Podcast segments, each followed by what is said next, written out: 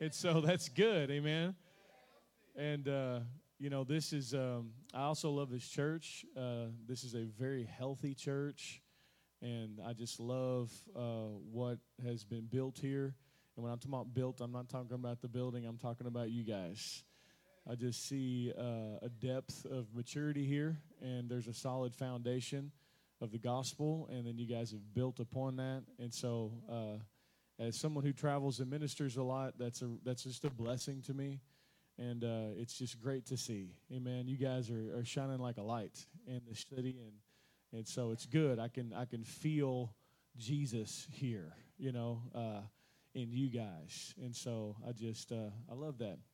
It's a blessing, and I do have my family with me here today, and they are the best parts of who I am. Amen. Ethan's the only one left in the row back there.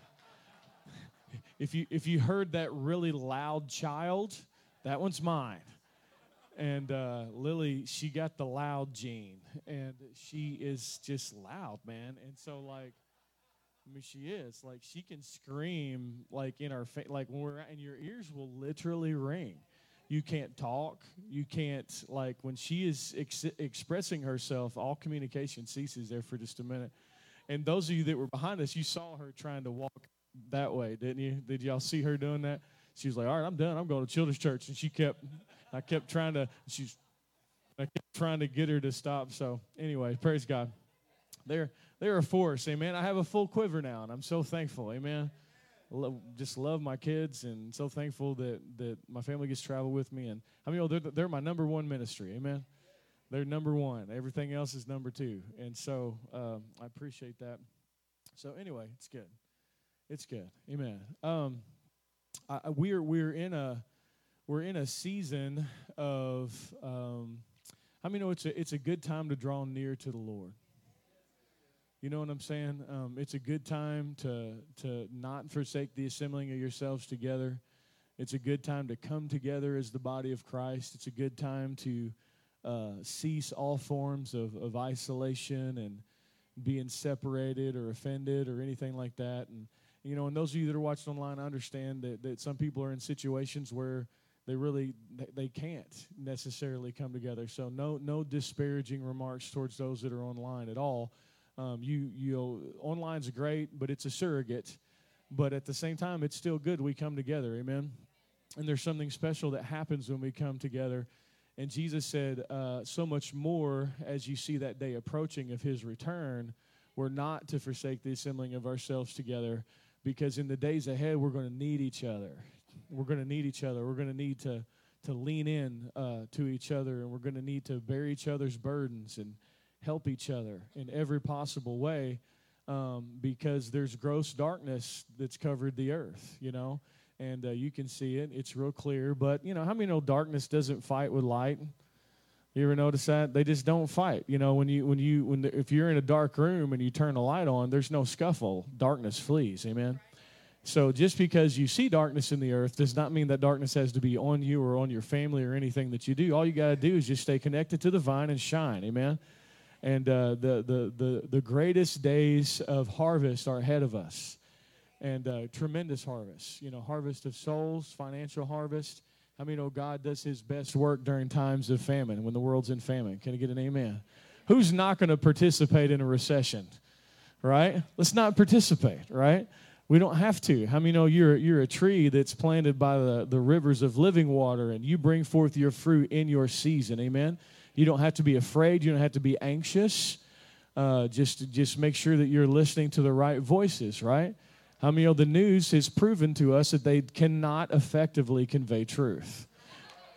So, you know what I'm saying? I mean, if there's anything these past couple years have shown us, they are not into conveying truth at all and uh, and I mean, you know, and I'm I'm know there's some that are better than others, et cetera, et cetera. But at the same time, how many know that that your that Bible on your lap or in your tablet, that's where you're going to be pulling your truth from, amen. And uh, so it we're in a, a season to to draw near, uh, you know, to draw near to the Lord, um, to draw near to each other. And to receive strength, uh, because there's no reason why we can't triumph in these times. There's no reason why we can't be more than conquerors through him that has loved us. Amen. There's no reason why. You know, uh, we're how many know we're designed to overcome, right? Now we don't do it in our own strength. How many know you're also designed with glaring weakness? Have you ever noticed? The Lord refers to you as sheep. Me too, right? And if there's one thing about sheep, how many know sheep need a regular rescue? You might have seen that video online where they, they pull that sheep out of the ravine. It's the greatest video. If you, I don't know how to look it up, but you should look it up. They, they're pulling this sheep out of this like ditch, and they get his they they they're pulling on him. They finally get him out, and he takes two steps and leaps just as hard as he can, and he flies to the air, goes whoop, and goes right back in the ditch again. And I don't know about you guys, but there's been elements of my life that look exactly like that. You know what I'm saying? But it's okay because, like, how many know you're, you're not designed to be sufficient of yourselves? you're designed to have a sense you you have some weakness, right? How many we all need a savior? Amen. And how many of his strength is not made perfect in your strength? His strength is made perfect in your weakness. So it's your weakness that makes you attractive to God. It's your weakness that makes him feel like savior, like a hero. Can I get an amen? And so that means that none of us are disqualified from God's greatness. Amen. In fact, it's our weakness and our failure that actually qualify us, right? But we are called to overcome and we are called to soar, but it will not be in our strength, it will be in His strength. How many know He's going to get all the credit, right? Amen. He's going to get all the credit for all of it. We're going to lay our crowns at His feet. But we are designed to overcome. And I know you've heard this example a thousand times, but the eagle, you know, how many know that he doesn't flap around on the ground like a chicken, right? How many know that, that, you know, how many know there's a lot of effort in flapping, right? There's a whole lot of effort. And if you'll notice, chickens don't get real far. We hung out with some chickens last night. If you hang out on the cul-de-sac, there's to be some chickens involved. You know what I'm saying? We're to see a chicken. My little daughter loves animals, and she's one of the, she's, you know, they're just born that way. You know, she's just born, oh. She saw the chickens, and her little eyes lit up, and she just loves them and stuff, you know. And uh, praise God for chickens; they taste great, you know. Anyway, uh, but but they're pretty too, and they're cool and all that, and you know, but they taste good. But but a chicken is not. It, a chicken spends its time striving, right? They're wigged out. They feel like they're going to die all the time because they basically are. I mean, they are they're food, right? Hey, I'm from Kentucky. We fried the chicken first. You know what I'm saying? Kentucky fried chicken. Hallelujah. Preaching myself hungry. It's funny. We we played with chickens and then we ate chicken. You know what I'm saying? Like with no guilt or not making eye contact with a chicken while we do it. You better act right. Anyway. But a chicken is not a chicken is striving, right? How many know that you are not called to strive? You're not called to strive. You're not called to be wigged out. I mean, you're not called to be afraid. Many know Christianity's not trying real hard? Have you noticed that? Don't try. If you're trying real hard, you're doing it wrong. Amen. Because because uh, I mean he he wants to live this life through you, and and he and he and he can, but uh, we we have to lean into him and, and trust him, right? How many know God wants to bring a rest into your heart during this season? He wants to bring a rest, you know? How many know you're, you're called as the end time generation? Amen? I mean, everything's fulfilled. I checked with him before I preached because I was like, yo, so what is your eschatology, man? Because I don't think we've ever talked about it because I think I'm going to touch on a little bit, but I'm going to preach something contrary to what he preaches. And he's like, Jesus coming soon. I was like, okay, cool. We're on the same page. Amen. But how I many know there's no reason why we can't enjoy the ride? There's no reason why there can't be a victorious bride. There's no reason why we can't be partying until he comes in the sky. Because God likes an ultimate victory, not a casual victory, not a, not a barely get by victory. God likes an ultimate victory. What's the, what's the most ultimate victory? That heaven would come down to earth and that death would flee and darkness would flee, and that we'd experience days of heaven on earth before his return. Right? Amen. How many know when the blood was put on the doorpost, when the children of Israel were putting the blood on the doorpost um, so that death would pass by? How many know that you, you, there, there, you had two ways to? How many know some people could have been totally freaked out and scared and some other people could have been just enjoying themselves and having a party. But how many know the blood covers the same either way? I, I want you, I want to have a party. I want to celebrate. Prodigals don't come back for church services, they come back for parties. Shall we fry the chicken? You know what I'm saying? Like, kill the fatted chicken. Hallelujah. And I'm sorry. Amen. Not not that chicken, the other chickens. You know what I'm saying? Like the chickens we don't know and we're not friends with and we don't pet and stuff like that. The, the nameless chickens, you know. Anyway. But like we should there should be a as darkness covers the earth, there should be a party in the house of God. There should be a party. They should have music and dancing, joy, celebration, you know what I'm saying? And, and so, so, that, so that when those that are in darkness walk by, they see a light in the house of God. And they see a light in the eyes of the children of God because we have a hope that's within us that's greater than the darkness around us. You, by yourself, you are a lighthouse. You are a lighthouse in a dark place. And light comes out of your eyes into dark places because you're not downcast. You're not afraid. You're not scared. Can I get an amen? How many know we don't trust in mammon? We don't trust in the political system. How many know the king is coming? The king is coming. The king is coming and the king is here. And he's in you and he's in me. Amen. And we are the doors that he wants to walk through into people's lives. Evangelism is an event, evangelism is a lifestyle.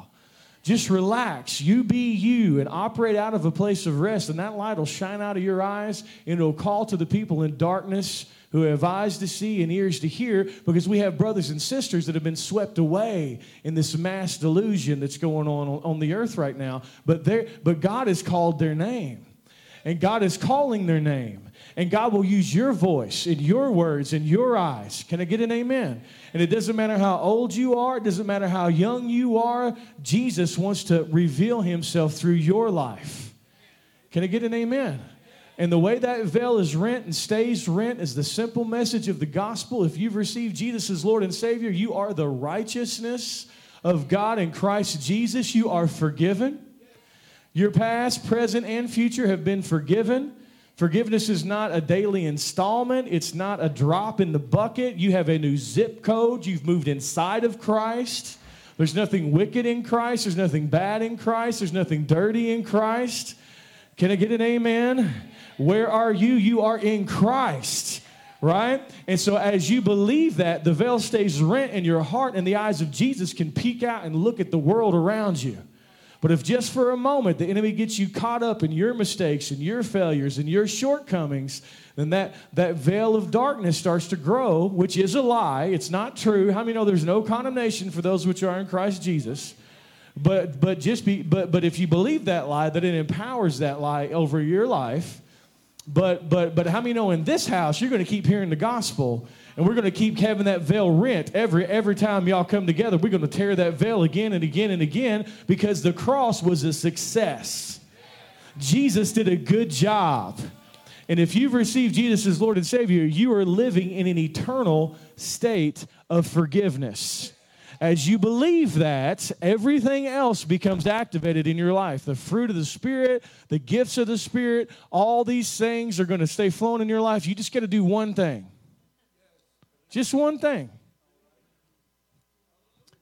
You just got to believe he did a good job on the cross. And so many times people don't think that he did a good job.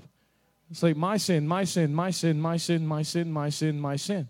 Do you think you outsinned the cross? Have you seen the passion of Christ? Did you see what he went through? You follow, you tracking me here? I'm trying to offend your self-righteous pride. That's what I'm trying to do because you because you are your failure is not greater than the cross. Jesus took care of your sin before you were born. Nailed it to the cross the sin of all humanity. One drop of the blood of jesus would purge a billion planets full of sinners. Don't don't allow what you've been taught in the past to take the blood of jesus down to the level of bulls and goats this ain't, this ain't no bull, this ain't no goat. Can I get an amen? This is God Himself God has poured out his blood for you. God has washed your sin away. God has given you a, a redemption. Can I get an amen?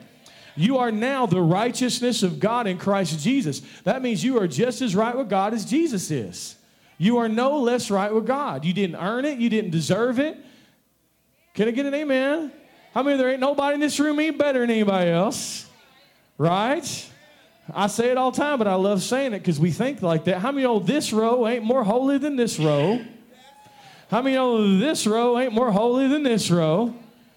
From the front to the back, family of God, right with God, children of God, amen, with the same right to God, the same right to hear His voice, right?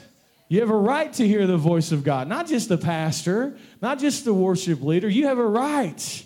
Things are different. They're not like they used to be. The middleman is dead. There's no middleman. Moses is dead. You are the temple of the living God. God is living inside of you. We're having church because you came. You brought him with you. And so when we get together and we're worshiping and, and rivers of living water are flowing out of your heart and flowing out of my heart, it becomes a mighty rushing river and a stream that splashes on us and we experience the love of God. Can you get an amen? No veils. No veils. No veils. One of the greatest things that the grace of God has taught me how to do is just how to be myself. I, have spent most of my life not real sure how to be me and trying real hard to be me. Hallelujah. But here's the thing like, like grace, the, the, the, the grace of God, it will set you free from every mask. Listen, you don't have anybody in this room to impress. You don't have to act like you're something you're not. You don't have to talk like you're something you're not. Just be yourself because you are enough. See, the reason that we try to be, act like we're something that we're not is, is secretly we don't feel like we're enough. Secretly, we don't feel like we're worthy, so we got to put on some type of impressive show like The Wizard of Oz, pulling the levers. And, and, and I'm here to tell you right now that, that God loves you right now just the way you are, right? And, and the grace of God will teach you how to be yourself. And that's how grace teaches you how to deny ungodliness. Because you're not called to sin. Can I get an amen? If you receive Jesus as Lord Savior, you are not a sinner any longer. I used to be a drug addict. Come on, I used to be an alcoholic. I used to be addicted to pornography. I used to be all I used to be a liar. I used to be a cheat. All that stuff got crucified on the cross. I'm a new creation in Christ. And if, if you're struggling with something I just mentioned and you're born again, don't identify with that behavior. That's not who you are. It's a lie. And the more you find out who you are, the harder it, it becomes to be something you're not. I have found the more that I walk in the grace of God and I experience the love of God, it's getting more difficult for me to disobey God. Like it's getting harder to disobey God. Because you know, every once in a while, you kind of want to disobey God. Not maybe not your spirit, but your flesh. Oh man, everybody like being nice all the time. You know what I'm saying? Everybody like being temperate, and not eating all the cookies. Yeah, man, like slowly I find the lordship of Jesus is taking over like every aspect of my life. And and here's the thing, he's smarter than I am. He knows what's up. When he tells me not to, you know, and he's kind, he ain't gonna make you do it. But the more he introduces you to who you are, the harder it is to be somebody you're not. And the funner it is to live life. Because you don't have to impress anybody. Because God's impressed with you and He loves you. How many know that's a freedom? Man, when you get set free from needing the approval of other people, I, I preach this to the youth on Friday night. When you get set free from needing the approval of other people and you can just relax and be yourself, that's when that easy, light yoke of Jesus is on your heart and life starts to get fun.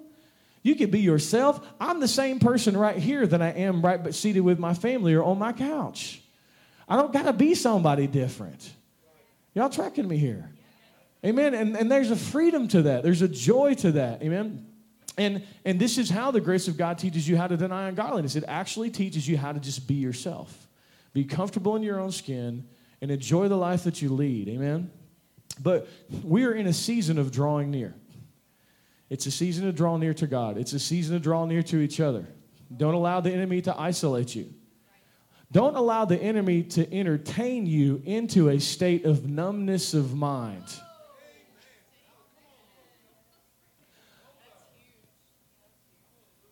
Don't allow the enemy to entertain you into a state of numbness of mind. Numbness of mind. What does that look like, Jeremiah? Well, here's the thing. When you partake, now listen, how many know we're free and we can do what we want? I stand before you, I'm the righteousness of God, I'm free. But not all things are profitable for me. And, and how many know the enemy's taking his best shots through entertainment? Taking his best shots through social media. The reason that our world is in the place that it's in right now is because of entertainment and, and media and even education as well. But they've slowly been feeding us immorality to where now we're in a state of mind where we think right is wrong and wrong is right. Not us, but the world at, at large, right? And so you have to be careful because when times are hard, people will, will either draw near to the Lord or they'll draw near to escape. And, and, and, and, and is there an escape in a wine glass? Maybe. Is there an escape in a pill? Maybe. Is there an escape in a person? Maybe. Is there escape in, in, in Facebook and social media and Snapchat and TikTok and, and, and anything else they've created that I'm not aware of? I'm sure it's out there. Video games, that's good. And, and all the sports and, and all these things are trying to capture your attention. Now, I'm not against, you know, most of the things that I just said, but how many know you got you got to partake of it in moderation because it's not bringing life into you. It doesn't bring life. How many know this brings life? We're all experiencing life right now, myself included. I'm being watered as a water. We're, we're, why? Because we're talking about Jesus. He's the tree of life, and we're experiencing life. And so these things, how many know if you eat enough death, it can dull your mind? And here's the thing I don't want to be dull to the things of the Spirit in the day and age that we're living in. Because I'll, I'll, I'll, present something to you. Life and death might be the product of the decisions that you make in the world that we're currently living in. And I don't say that to make you afraid, I say that to make you wise. How many know you need to hear God whether you get on that plane or not? You need to hear God whether you go to Walmart or not. You need to hear God on what you're going to do. I mean, and God will tell you. How many of the Spirit of God will lead you into everything? He'll lead you into what to say and what not to say. There's a path of life within you that's there by the Spirit of God, and God will literally live your life through you. And as we draw near to the Lord, how many know it sensitizes us to the things of the Spirit so that we can hear God, so that we can be led by the Spirit, right? We need to be spirit led in the times. You know, the, one of the scriptures that always rolls out in my heart is redeeming the time because the days are evil. Redeeming the time because the days are evil. What's one of the ways you redeem time? Prayer. Man, getting into the presence of the Lord and praying. I've been praying a lot here lately. Why? Because I need it. you know, not because I'm trying to be super spiritual or get some kind of badge, because like I flat out need it. I need it. And, and so there's a redemption of time that happens through the wisdom of God. There's a redemption of time that happens through the leading of the Spirit. Are y'all tracking me here? And this is open to you because Christ lives in you if you've received Jesus as Lord and Savior. And if you haven't, you can. It's the easiest thing in the world. They've made it way too hard. Just call out on the name of the Lord, you shall be saved. Amen. And and so, but but the enemy, because because we the pressure comes and then we want an escape. And so sometimes we'll escape through, you know, binge watching something or escape through whatever. And once again, I'm not saying these things are evil in and of themselves, but but how many know if the only thing I ever ate was Twinkies, that's going to affect my fitness. I'm not going to do the things that I want to do if that's the only. Now I will eat a Twinkie or two or twelve or a hundred. You know what I'm saying? I, I ain't scared of no Twinkies. You know, y'all y'all saw me. I was working last night. I was, you know, I you know. So I'm not saying those things are bad, but you know, you got to slide a little chicken in every once in a while, a little bit of salad in every once in a while. I'm, I'm just after that chicken, aren't I? Praise God. That chicken is like fearing and trembling in the coop right now. No, I'm just kidding. No, he's not. The chicken is blessed. The chicken is happy. The chicken is good. We'll live a long life. But the greatest calling of a chicken is a fork. You know what I'm saying? Serve the sons of God. Hallelujah. And I was got rid of fried chicken, man. I mean, how would even preach the gospel? You know what I'm saying? At least in Kentucky. I mean, praise God. Hallelujah. But I just want to say be careful what you're consuming. Be careful what your eyes are seeing. Be careful what your ears are beholding. Because you, you, you want to be in tune with what God's doing in the day and time that we're living in. How many know there were, was it how many virgins? Ten? I feel like I always get that number wrong. How many know there were five uh, wise and five foolish? How many know five kept their oil, kept their lamps trimmed, stayed full? How many know the, the, the, the, concept of being filled with the Spirit, how many know that's not a one time good deal? It's a continual. If you look at it in the Greek, it means continually filled. How many know we all got fresh filled today? I was hyped about getting fresh filled, you know? And we're getting fresh, you know, so why? Because there, there's a news outlet within you that's accurate. There's a reporter within you that's accurate.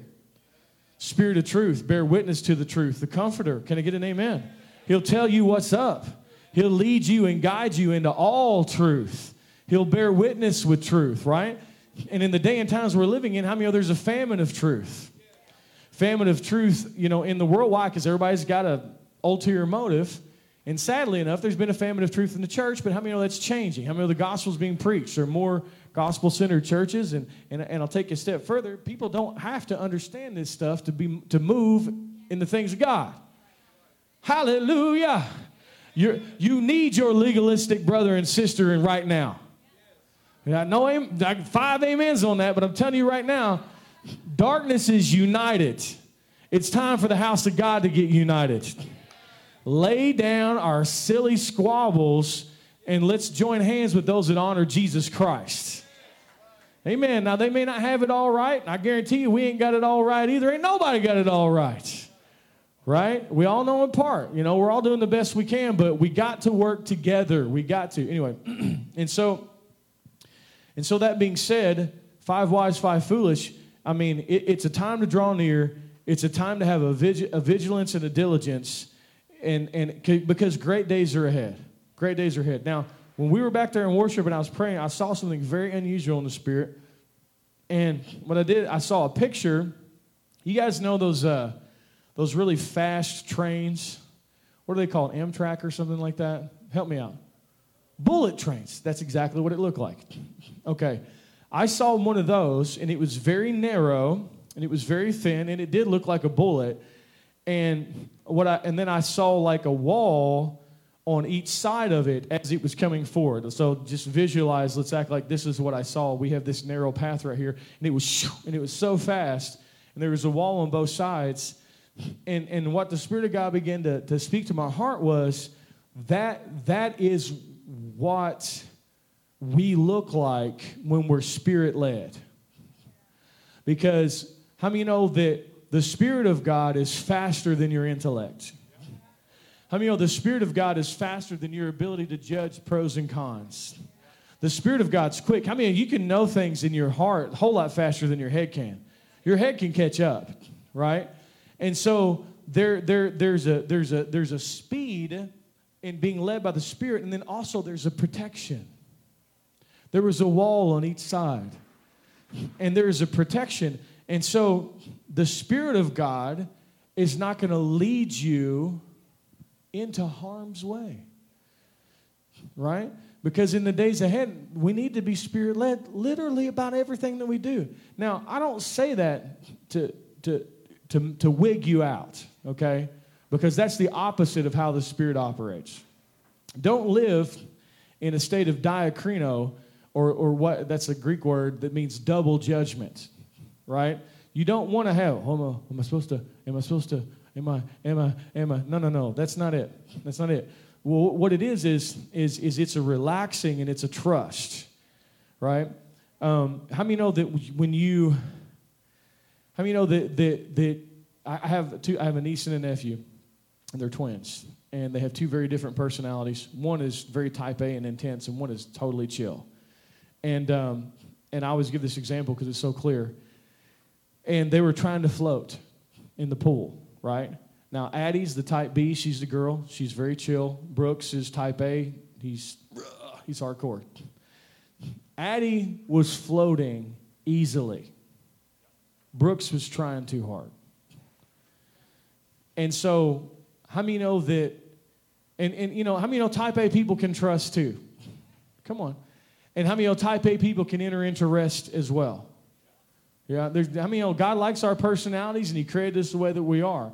But Addie, because she's so chill, she trusted the water's ability to carry her. And she leaned back and she floated. Okay? You have someone who's going to carry you through this season. Lean back. What's leaning back look like? Time spent. Time spent with the Lord. Amen? Whatever it looks like, you know, it's different for everybody. Lean back let him carry you. Let him float you through. Because how many know when someone's floating and trusting, that's kind of the analogy that I give. I mean, if somebody's floating, you can take them by their little toe and just move them. Because they're not, they're not carrying themselves, they're floating. And how many know that there is a river of God? Right? And the Spirit of God, He wants to, He wants to lead you. And so this isn't about you trying real hard. All right? This is about you relaxing and drawing near. You're going to have times when you, when, you, when you do it, and you have times when you don't. And how many of that's okay? You are not free until you're free to fail.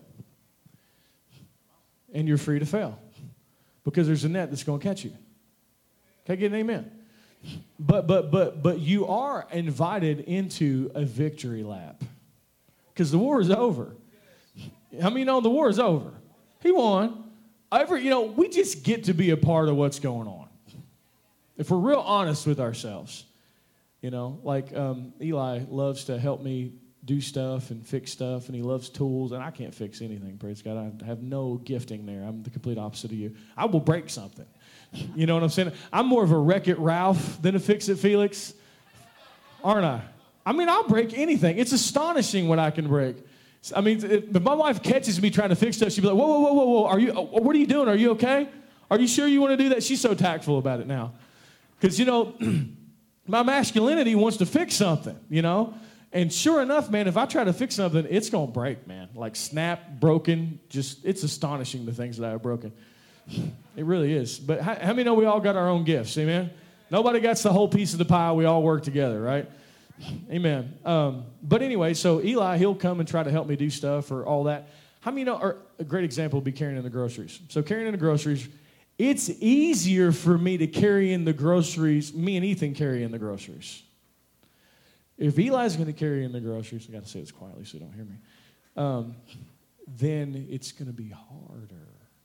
But because I love him, I let him be a part of what we're doing, and I save groceries that he can carry. That's all that's what all ministry is. God gives us some groceries we can carry so we feel good about ourselves. I'm helping God. God's like, Yes, you are, sweetie. Yes, you are. Amen. It's true. But it's okay, though, right? Because He loves us that much. But this whole thing we're doing is actually the victory lap because the war was the, the, the, the, the war was won 2,000 years ago. Amen. But like, let's enjoy the lap. You know what I'm saying? Let's win. Praise God. Let's walk in health. Let's walk in provision. How many y'all would like to have more than enough so you can help people? Can I get an amen? Ne- never, never stingify yourself and just want enough for you. Because God never called it for you to just take care of you. How many of God's called you to take care of other people? Can I get an amen? What, what if we start helping people? What if we supersede what the government's doing and we start helping people? Y- y'all tracking me here? This is your calling, amen. This is a part of it, right? And and it's and it's fun, you know. It's fun, and so uh, and win and be safe and protected and healthy and strong and all of these things because heaven wants to invade earth to show God's dominance. Heaven will invade earth before the king comes. That's what's going to happen. I'm like, you can't stop it. you can't stop it. It's going to happen because, because God loves to show the enemy what an idiot he is. You know what I'm saying? We were talking about that, right? He's teaching the devil, right? He's showing him, hey. And, and what does that look like? It looks like us winning, amen? Now turn to Hebrews chapter 2, please. That was just my introduction. We're going to be here for the next six hours. Hallelujah. I hope you ate some fried chicken this morning because you're going to be hungry. No, I'm just kidding. I'm just kidding. I'm just kidding. I'm only kidding. Is that my bag? That is not my bag. This is your bag. This looks like my bag. What a great bag. We can carry our man purse and still be masculine. That's why we have facial hair, right? I can make fun of him because I do the same thing. Amen. Um, yeah, Hebrews chapter 2, and I just want to share all that was like prophetic stuff that's going on right now. And then I just want to take a just a short period of time and deposit something into your into your heart that God has really been depositing in my heart been changing my life with. Um, how many of you guys like how many know simple, sim, simple things are powerful? I mean, we live in a complicated world. We have information coming at us all the time. And, and you know, how many know there's the simplicity of Christ? How many know the gospel at its root is actually quite a simple message? It's not complicated. I mean, a child could understand it. And so God's been bringing a, a paradigm shift into my life that's bringing a simplicity in my grid on way that I, I view the world. Uh, because once again, we live in a complicated world. We live, and how many of the enemy does his best work through complicated things? You ever see someone who's just on fire for God, but then they get a bunch of complicated, weird stuff in their head and they forget that they're saved? You know what I'm saying? And like, the enemy likes to do, he, he does his work through analysis and analytical things and information and blah, blah, blah, blah.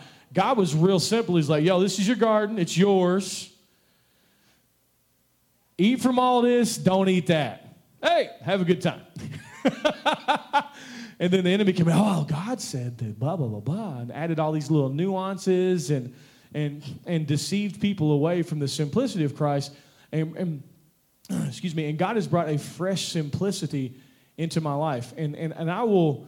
I will sum up the entirety of creation with, with and, I'm not going to take you to all these scriptures. I'm going to read some of these scriptures for the sake of time, but I feel like I'm supposed to do everything that I'm doing right now. So, but Deuteronomy 30, and I know you've heard this a million times, but uh, verse 19 and 20 it says, I call heaven and earth as witnesses today against you that I set before you life and death, blessing and cursing choose life. He even gives you the answer, right? All of creation, I believe, can be summed up in that statement life and death. Choose life. Now, one of the things that we have been challenged with as the body of Christ to understand the gospel is most unbelievers view the church as a moralistic message, as a message of moralism. And that's not accurate. And, and let me lay it out to you like this how many know that? I'm trying to think. It's just, this is like my quote, and I always have to think about it because I don't remember how to say it. But isn't that funny? Um, how does it go? I look at my wife. Help me. She's like, I don't know what you're talking about. oh, yeah. The gospel is not a message of morality that leads to forgiveness. That's not church. That's not Jesus Christ. That's not what we're doing down here. The gospel is not a message of morality that leads to forgiveness. Every, every major religion on earth has that. Our message is a message of forgiveness that leads to morality. How many of us the biggest difference in the world? We don't come and try to make you act right so that you can come to God. We come to you as you are and say you're valued and forgiven. And out of being forgiven and being a new creation, morality will flow out of your heart as a fruit of being who you are. Right? Big difference there, right? And so, one of the challenges we have is most of the world, that's what I looked like. When I was 19, I was an atheist, and I looked at church. I thought, man, them people got more rules. Like, I got all the rules I need. I don't need no more rules. And so that's I looked at the church as more rules. And how many know that the more rules message has marred the image of Christ. It's not a more rules message. We have a Savior, right? He wants to rescue you. And so, so many times the world looks at it at, at, at what we're doing is just more rules, and it's actually not. How many know God has not come to make bad people good? That's not what we're doing down here. He's called to make dead people alive. You know, if you look at the scriptures, I mean, that's over and over again. How many know Jesus is the bread of life? He said, I am the way, the truth, and the life. John in First John said, The things that we have handled, the things that we have seen concerning the word of life. How many know Jesus is life? How many know He is the tree of life? We've come here to feed on Jesus today. Have y'all experienced a little bit more life as you've been in here? I have. Why? Because we're feeding on Jesus. How many know we've not come to feed on the tree of the knowledge of good and evil? We've come to feed on the tree of life. We've come to feed on Jesus. And so the way I've been ministering to, to people and, and young people and stuff now is more a paradigm of life and death, not a paradigm of good and bad. Right? How many know that sin brings death? It brings death. And, you know, and, and, and the primary, uh, uh, you know, use of the word sin really in the Testament scripture is a noun. It's not an action, it's a place. And that's kind of hard for us to kind of wrap our heads around. But I used to be spiritually dead in a place of sin. And I was constrained in that jail cell of death that sin brought.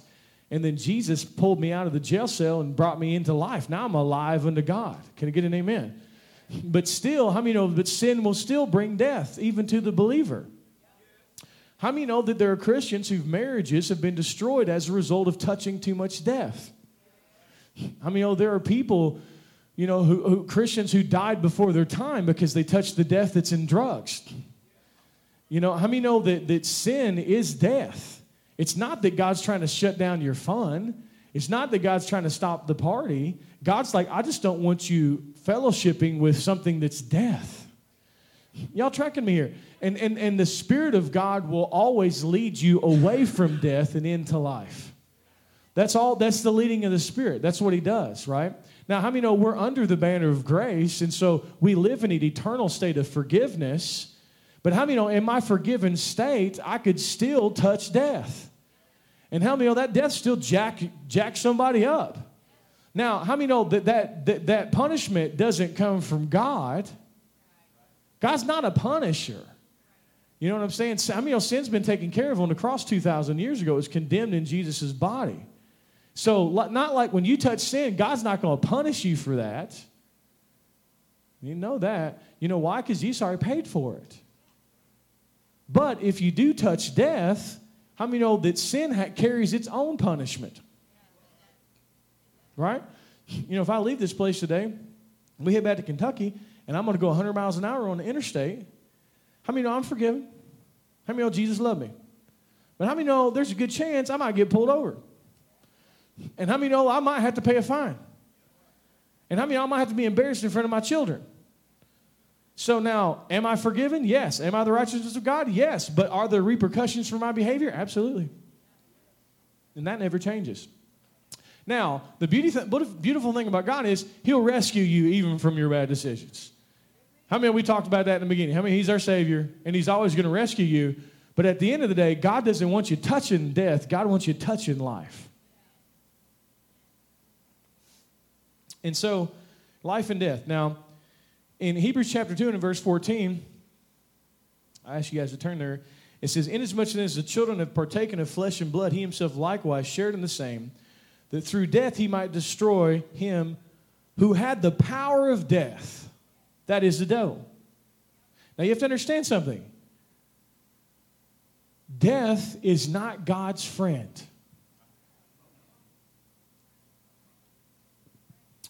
I mean, oh, death, I mean, oh, God is not the creator of death. God is not a fan of death. In fact, if as we look in Scripture, how many know the Bible says that death is the enemy of God? Do you know that it's the last enemy that's going to bow its knee? Do you know that we are heading to a time where there will be no more death? You will never have to look at death again as long as you live. Do you know why you hate death so much? It's offensive to someone who's created from the author of life. You know, my Eli, my four year old, him and his mom went and got ice cream the other day, and on the way there, he saw a dead bird. and it really just kind of affected him. And I was going to take him to the same ice cream place a few days later, and he's like, Dad, I really don't want to walk there. And I was like, I don't either, man. Let's drive. we were at the park, you know, and, and, and, and so, but we had to pull up, and he was so concerned. I was like, What's going on? He's like, I don't want to see that dead bird again. Why? Because how many know he came from life, and death is offensive to his innocent mind. Why? He don't like it. There's something wrong with it. There's something that doesn't bear witness. Now, how many that many of us we spent so many years on this planet around death that like I walk by a dead bird and be like, whatever. Don't even think twice about it, right? How many we see death in movies and not think twice about it? How many know death's everywhere? And we can get desensitized to the concept of death. But I'm here to tell you right now that death is not a part of God's plan for his future. And, and, and, and just like my, my, the, the conscience of my four year old is just like, I don't want to see death. That's how God feels about death. And God says it's the last enemy that's going to bow. And it is going to bow. And you'll never have to deal with it again because you, you're on the road to immortality. Now, you're immortal right now, eternal. Can I get an amen? How many you have eternal life in you right now? right? Now, your physical body will eventually be redeemed. And then you'll have an immortal physical body. How many know Jesus has one of those right now? How many know there's a physical man in the throne of, uh, throne of God? Seated on the throne a man, in a man's body. That's how much God loves us. He said, I'm going to unite myself with you forever. how many of you going to get a brand new body? Can I get an amen? Eat as much chicken as I want to and don't have to gain no weight. Hallelujah. Give me 25 Twinkies in my redeemed body. I don't know if that's going to happen or not, but I sure hope so. but there's a redeemed body that God has for us, and it's a beautiful thing, and it's a powerful thing, and it's God's will for our lives. Turn to 1 Corinthians chapter 15, please. And um, because the, the, the path is immor- the ultimate goal here is immortality. Jesus has a new body. We're getting a new body. Death's going to bow its knee. We're not going to have to deal with death anymore. We're not going to see death anymore. Praise God. This is the path that we're going on. Death is the enemy of God. And so now, and let me say this, and this is important. How many know that sickness is a form of death? Right? How many know we can all corporately agree to hate death? It's easy to hate death. Well, what if we took the same hatred of death and we put it over into the arena of sickness? No matter how small or how great. From the hangnail to cancer. You know, from, from soreness in your leg to, you know, to whatever. You understand what I'm saying? Because, like, we're not called to be sick. Come on, man. And I'm not saying that we don't, it doesn't try to come on and we don't try to experience it. I'm not trying to preach this, you know what I'm saying? I'm not trying to say that, but I'm saying like we should take a stand against sickness. Why? Because it's a form of death. Let me take it a step further. How many know that aging is a form of death? You know, when you get to heaven, people aren't going to be old. God's not old. Jesus isn't old. Right? You know, God's not up there with, you know, the long white beard and all that kind of stuff, like we may think. How many know that he's young? Right? Why are you saying that for, Jeremiah? Are you trying to make us feel bad? no. I got wrinkles on my face too. But but what I'm saying is, how many know that we shouldn't age the way other people age? Yeah, come on. How many know that, that, that, that Sarah had her youth renewed? Sarah was hot in her 90s. Can we be honest? 90 years old. A king is like, whoa, we got to have her. How many know he wasn't thinking in terms of spiritual beauty? He's a natural minded king. But because the blessing of Abraham was upon them both, they had a youngness about them, even in their old age, because God hates death. How many know God will renew your youth according to the eagles? You don't have to bow down to aging. And I'm not trying to act weird or, you know, pretend or anything like that. I'm not, I'm not against any of those things. But I'm just saying, like, like as my days are, so shall my strength be. I waited to have all my kids when I was in my 40s. You know what I'm saying? Like, we, we you know, Ethan had got to enjoy the young version of me, and these other kids are going to get to enjoy the young version of me because the Lord is able to keep me. So, I mean, oh, the promise is there if you want it. God won't make you take it, but it's there if you want it. I want it. I want it all. I mean, He paid for it. If He paid for it, I want it. You understand what I'm saying? If the blood was spilled for us to have these promises, then I think we better lift up the cup of salvation and drink it down. Can I get an amen?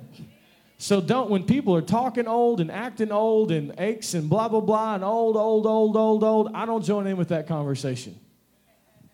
Amen. Why? It's a form of death. I mean, you know, poverty is a form of death. Lack is a form of death. Amen. How many know we're called to hate evil, but to love good? You that love the Lord hate evil. Amen. Anointed with the oil of gladness above our fellows. We have to have the same enemies that God has. And God's final enemy that bows is death. So I don't want any form of death working in me, in my marriage, in my children, in my ministry, in you, in anybody. Can I get an amen? You've been given everlasting life, perpetual life. See, a lot of times we think about that in terms of time. Now, this is a perpetual life. Amen. See, all these Marvel movies and all these movies of this supernatural stuff that they put on the screen ain't got nothing on what God has. Those are all cleverly crafted lives. You're called to be the true immortals. Y'all tracking me here? This is where we're going. I'm not saying, all right, let's move forward. 1 Corinthians 15. It says in verse 20, it says, But now Christ is risen from the dead and has become the first fruits of those who have fallen asleep. For since by man came death, by man also came the resurrection of the dead. For as in Adam all die, even so in Christ shall all be made alive, but each one in his own order, Christ the firstfruits, after those who are Christ at his coming. Then comes the end, when he delivers the kingdom to the Father, when he puts an end to all rule, all authority, and all power. Hallelujah. No more governments. I mean, no, we don't rule ourselves well. We are not good at it. How many know we need a king? Can I get an amen? We need a king. And that's who's coming. He says, For he must reign until he has put all enemies under his feet. The last enemy that will be destroyed is death. This is what's coming, right? How many know we should take a stand against death beforehand? How many know there's some folks that ain't never to die? Who are those people, huh? Yeah. Come on. I want to be one of those guys. See, God hates death so much, he'll barely call it death. He said, No, they sleep. Isn't it funny? Stephen fell asleep. And then, like, even when even when Jesus was talking about Lazarus, like, he's asleep. And then, you know, the disciples dumb as a box of rocks before the Holy Spirit came. They're like, but Lord, he's dead. he's like, yes, he's dead. But like God hates death so much, he won't even hardly call it death. He wants to call it sleep. Because God's not the ender of life, God is the giver of life. Amen. So drop down to verse 45, and it says, So it is written, the first man, Adam, became a living being, the last Adam became a life giving spirit. However, the spiritual is not first, but the natural, and afterward the spiritual. The first man was of the earth and was made of the dust. The second man is the Lord from heaven. And as was the man of the dust, so also those who are made of the dust. So is the heavenly man. So also are those who are heavenly. As we have borne the image of the man of dust, we shall also bear the image of the heavenly man. Talk about your redeemed bodies. Amen. No more aches, no more pains. Amen. No more aging, all these things. Now, this I say, brethren, that flesh and blood cannot inherit the kingdom of God, nor does corruption inherit incorruption. I mean, the down payment of the Spirit has been placed on the inside of you, right? You've inherited it in your spirit. Your flesh is going to be redeemed. You're renewing your mind. But I love this. He says, Behold, I tell you a mystery. He said, Lean in. We shall not all sleep. People won't even say die. It's so funny. We shall not all sleep, but we shall be changed in a moment, in the twinkling of an eye, at the last trumpet. For the trumpet will sound, and the day will be raised, incorruptible, and we shall be changed. How many we were singing about it this morning? When I messaged him this morning, just checking his eschatology for I preach this, he was like, "Man, I, he said I got a, I, I felt led to put a song in about the return of Jesus today." I was like, "Hey, praise God, we're hearing God, Amen." He says, the Scripture says, "For this corruptible must put on incorruption, and this mortal must put on immortality." This is your destiny. This is where you're moving, right? So when this corruptible is put on incorruption, this mortal is put on immortality, then shall be brought to pass the saying that is written Death is swallowed up in victory. And I love this. God mocks death. He said, Death, where's your sting at? Hades, where's your victory? He hates death. God is anti death in all of its forms. The sting of death is sin, and the strength of sin is the law. But thanks be to God who gives us the victory through our Lord Jesus Christ. Beautiful, right? Romans chapter 8, we close right here. Promise, not lying. Pre- preachers feel like they can't lie on their closing. You know what I'm saying? They're like, I'm, I'm closing, I'm closing, I'm closing, I'm closing. No, you're lying. You ain't closing. Like Moses, let God's people go. Go eat chicken.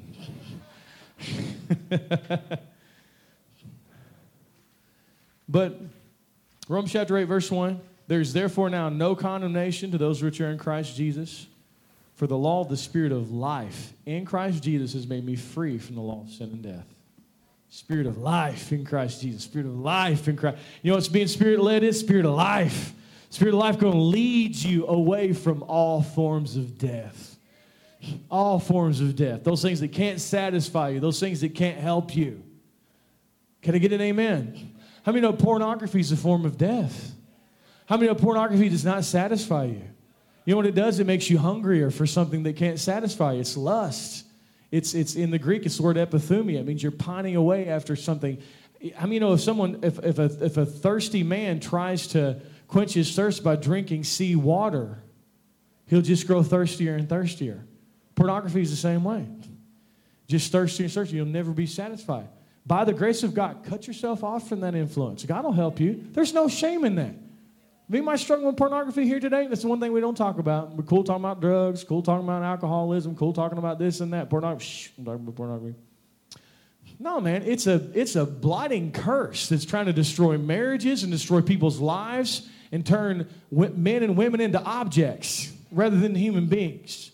It's evil. It's out of the pit of hell. And if you're struggling with it, let me tell you something. God loves you and you're forgiven and you're the righteousness of God. And when you look at it, God don't leave you. He's still right there. And he's loving you and he's loving you and he's loving you, but he's whispering, This is not who you are. I have something better for you. Because if you build your life on discontent, you build your life on no contentment, no amount of taking in that imagery will ever satisfy you. In fact, every time you touch it, every time you see it, every time you feel it, it just brings death into you. And it causes you not to appreciate your spouse. It causes you not to cause you to look at people as objects. It's evil. It's from the pit of hell. It's death.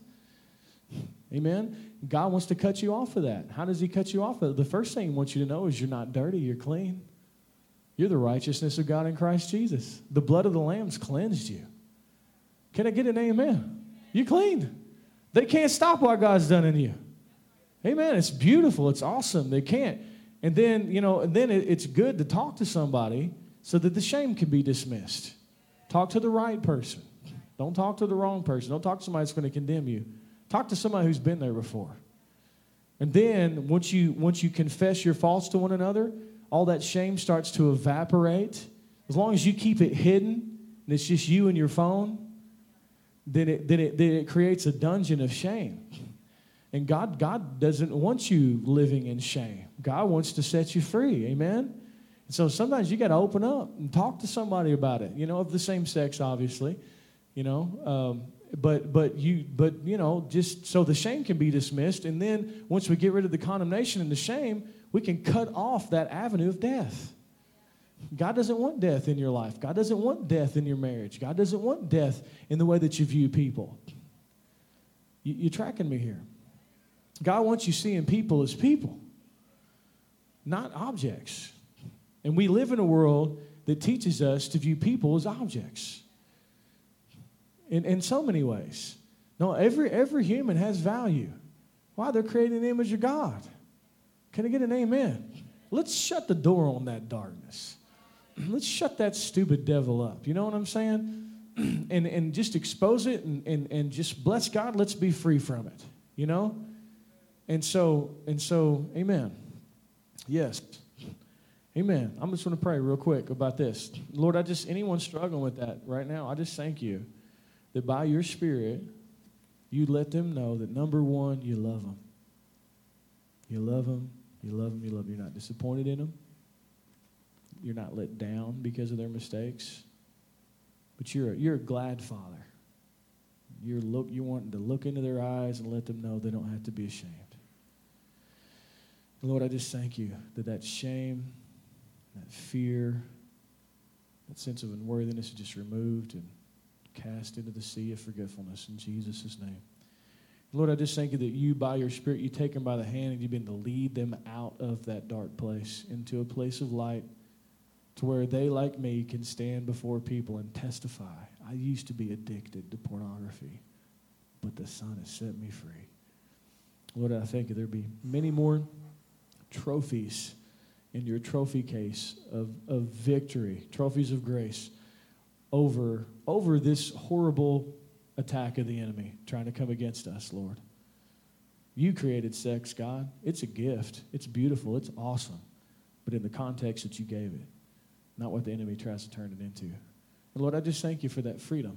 Let today be the day when they make a decision to walk away from that. And I thank you for it, Father, in Jesus' name. Amen. And so, Drop down to Romans 8 in verse 13. I'm not going anywhere else. But it says, For if you live according to the flesh, you will die.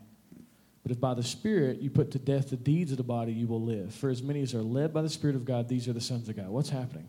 Remember how we were talking about that bullet train, that Amtrak thing, being led by the Spirit, right? Drawing near to the Lord and being sensitized to the things of the Spirit. How many you can sensitize your things to the things of the Spirit? You can sensitize yourself to the things of the world. Things that used to not be offensive to you. That's how sin works. Sin doesn't stay there. Like if, if, if like far as sin goes, you know, even taking it over in the pornographic realm, something that used to excite you doesn't excite you anymore, and the enemy wants to take you into something darker and more twisted. Sin is not contained, right? Anger is the same way. All of these things are the same way. And the enemy, through sin, would try to bring a hardness to your heart, even though you're forgiven, even though you're the righteousness of God, right? And, and, and if, if there's a hardness to your heart, how many of you can produce a dullness of hearing? It'd be difficult for you to be led by the Spirit. And then what happens is you start to depend on other people to hear God for you. That's not good. That is not your pastor's job. Amen? young people, there's going to come a day and time in your life when you're not, you're not just coasting on, on the faith of your parents.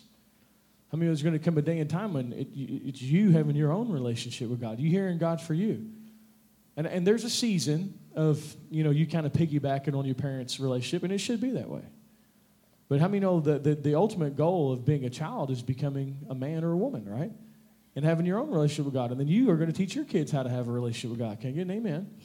And so, um, and so we want to draw near to the things of, of, of heaven and, and remove any hardness of heart and, and, and remove any dullness of hearing and, and be sensitive to the things of the Spirit. And it's so simple. All you got to do is just spend time with the Lord, just like you're doing today.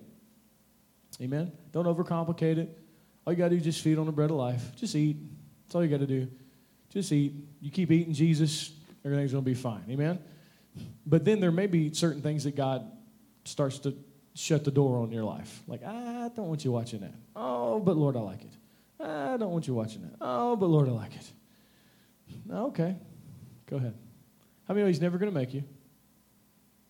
He'll just invite you. And here's the beautiful thing your salvation doesn't weigh in the balance of these decisions. Thank God. God's love for you does not weigh in the balance of these decisions. Thank God. Your calling does not weigh in the balance of these decisions. But you know what does weigh in the balance of these decisions? Your quality of life. Your life will be better if you feed on more life. It will be better. See, the, the enemy's tried to fool us into thinking that his stuff produces life. That de- he, he's cleverly crafted it and made death look attractive. But as you feed on life, it's going to produce life in your life. Amen? And so, final thing, we talked about how death um, will be eventually swallowed up in life in, in, in a macro, everybody sense in creation. But how many know in a daily, daily decision, daily, how many know daily you're going to have opportunity to touch life or death? Right? Daily. Daily decision making, right? If you live according to the flesh, you will die or will bring forth death. I mean, if I spend my, I had a season of my life during quarantine where I was really angry. And I was mad. I was mad at things that were going on in our country. I was mad at my dog. I had this dog. We got this dog during quarantine, and he chewed up like a couple thousand dollars worth of stuff. And and then and, and, and the challenging thing about anger is how many. It's hard to compartmentalize anger. How many? It started. The, the I was so angry. It started bleeding over into the way that I talked to my children, the way I talked to my wife. What was happening? The flesh was producing death. How many know we don't need more angry Christians? I understand that there's some things that would make you angry, but the kingdom is not anger. It's righteousness, peace, and joy. And you're going to get more done against darkness in love than you ever will in rage. The devil wants you offended and mad because then you in your flesh are trying to bring forth the kingdom. And the kingdom won't be brought forth in the flesh. Y'all tracking me here? Amen. Don't, don't, don't allow people to make you angry. Don't allow people to offend you right? Like just just refuse it, right? The way that happens is you get solidified in who you are in Christ and know you're the righteousness of God, and you no longer have the need to prove yourself or to prove that you're right. It always comes back to Jesus in the gospel. That's where all the work gets done. But it says, if you live according to flesh, you will die. But if by the Spirit you put to death the deeds of the body, you will live. What does that mean? That means in my daily decision making processes, that flesh, that carnal mind, all the things that are not my nature, but just the memory of those things, or whatever you want to call it. I'm not going to split hairs theologically. How many know there is a propensity to want to do things that are wrong? Even as a saved person, right? Flesh, right? But daily, the Spirit, if you'll follow the leading of the Spirit over the driving of the flesh, you'll put to death the deeds of the body, and death will be swallowed up in victory on a daily basis. That's I love this stuff, man. I love practical things. So when someone cuts you off in traffic, come on, man. And they will. Thank you for that. Yeah. Especially in Knoxville. Man, praise God. No, I'm just kidding. Y'all kind of aggressive down here. Did y'all forget y'all were Southerners? We out here driving. I'm like, man, these people act like they're from New York City or something. I mean, like, what in the world? These people are aggressive. Y'all are in the South. Y'all need to chill, man. I'm all kidding. okay, man, praise God. But that decision right there, how many of you have a choice? Am I going to allow the Spirit to lead me? Or am I going to take on anger, which may affect the rest of my day? With my children, with my wife, with the people around me. Am I going to allow anger to lead me? Or am I going to choose life and stay in peace? Because if I because there's a path. How many of Jesus said, I got the path of life for you? How many of that path is, path is the spirit-led life? Can I get an amen? It's what God has for you. Amen. Amen. Awesome. Thank you for your time.